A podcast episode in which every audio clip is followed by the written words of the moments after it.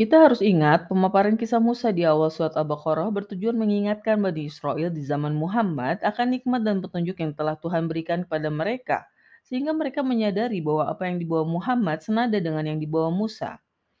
Tuhan menegaskan bahwa pengakuan keyahudian dan kenasranian mereka tidaklah berguna.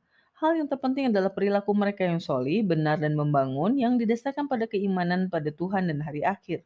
Itulah yang akan diganjar Tuhan dengan pahala berupa surga. Mungkinkah seseorang yang tidak beriman bisa melakukan perilaku yang benar dan membangun amal soli? Secara umum mungkin saja, karena manusia yang baik tentu saja memiliki standar kesukaan pada kebenaran yang serupa. Tapi secara khusus tentu saja tidak akan sama. Pahala serupa gaji yang diberikan kepada kita yang melakukan perbuatan sesuai tuntunan Tuhan. Amal soli. Gaji yang dia berikan berupa surga. Tapi bukan hanya itu, dia juga menjanjikan kita mendapatkan ketenangan hati, tidak ada ketakutan atas diri ini dan tidak bersedih hati. Lalu keimanan itu apa? Keimanan adalah ketergerakan hati kita untuk memilih Tuhan sebagai bos atau majikan.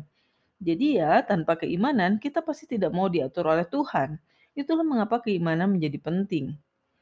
Tentang pahala ataupun surga sudah banyak yang membahas, tapi kita sering kali lupa ada sisi lain dari mengikuti petunjuk Tuhan.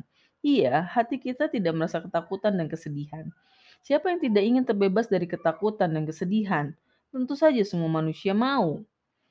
Benarkah dengan beriman dan beramal soleh kita terbebas dari ketakutan dan kesedihan?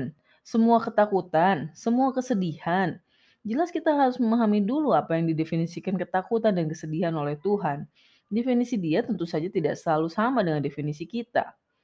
Karena manusia sering kali mendefinisikan kesedihan dan ketakutan berdasarkan hawa nafsunya belaka. Padahal Tuhan terkadang menguji manusia dengan kedua hal itu.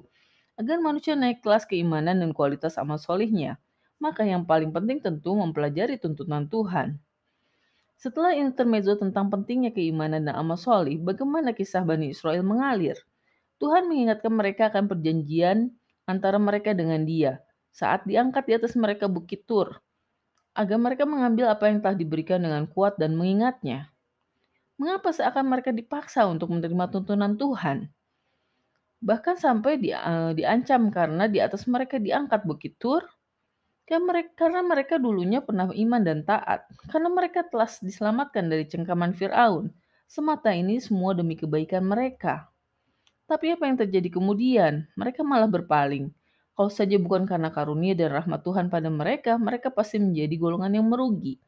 Jadi lagi-lagi Tuhan mengampuni keberpalingan mereka. Inilah salah satu bentuk karunia yang dilimpahkan pada Bani Israel. Lalu apa kelanjutan kisah Bani Israel? Akan kita bahas kemudian, tapi kita semakin menyadari bahwa Bani Israel bukanlah kaum yang lurus dan taat. Mereka menentang Tuhan yang nyata, tapi Tuhan kerap kali memaafkan dan memberikan mereka kesempatan lagi agar mereka mau tunduk padanya.